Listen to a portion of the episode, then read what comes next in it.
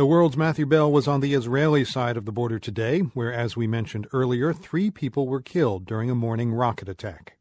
The three Israelis died when a rocket slammed into their fourth floor apartment. It happened in the town of Kiryat Malachi, about 25 miles north of the Gaza border. Several people were also injured, including at least one infant. Police spokesman Mickey Rosenfeld said authorities were expecting more rockets from Gaza today.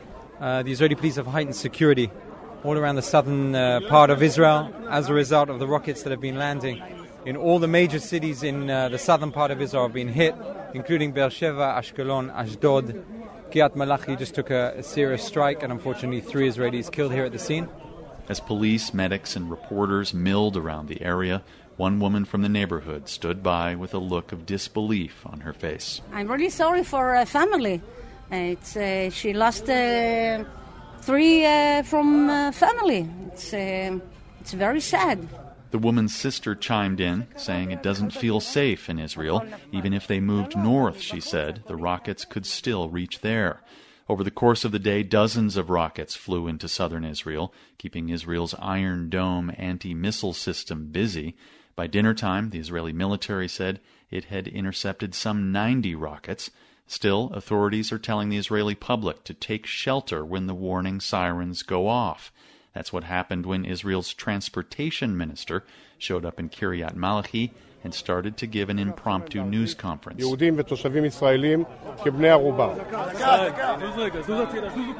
The crowd scattered to take cover. In a basement shelter, I met a young bearded father named Michael. He was there with his wife and four frightened kids. I, I tried to explain them. Uh, it's uh, bombs, and they know. Uh, he, he don't understand, of course, but uh, she and him, uh, they understand a little. Uh, they heard, they scared.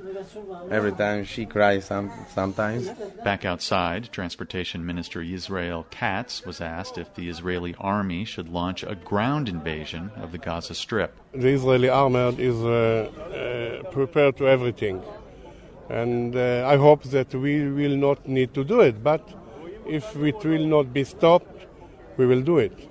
In the coastal city of Ashkelon, which borders the Gaza Strip, the streets were mostly empty this afternoon. From the balcony of the mayor's office, you could see rockets being blown up mid flight. Ashkelon Mayor Benny Vaknin told me he doesn't want to see an all out war in Gaza, but people here need peace and quiet. I don't want uh, any killed people in both sides. If they stop, we can stop. But they don't want to stop. They want uh, to continue to shut. Uh, what I hope that if they want to stop, it should be true ceasefire.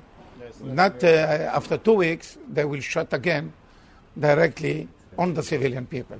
So, how will this round of violence end? That's a question I put to Deputy Foreign Minister Moshe Ya'alon. The end for this conflict is when the other side is convinced that the Jewish state is here forever our uh, role is to stop the fire by convincing them that there is no way to defeat us.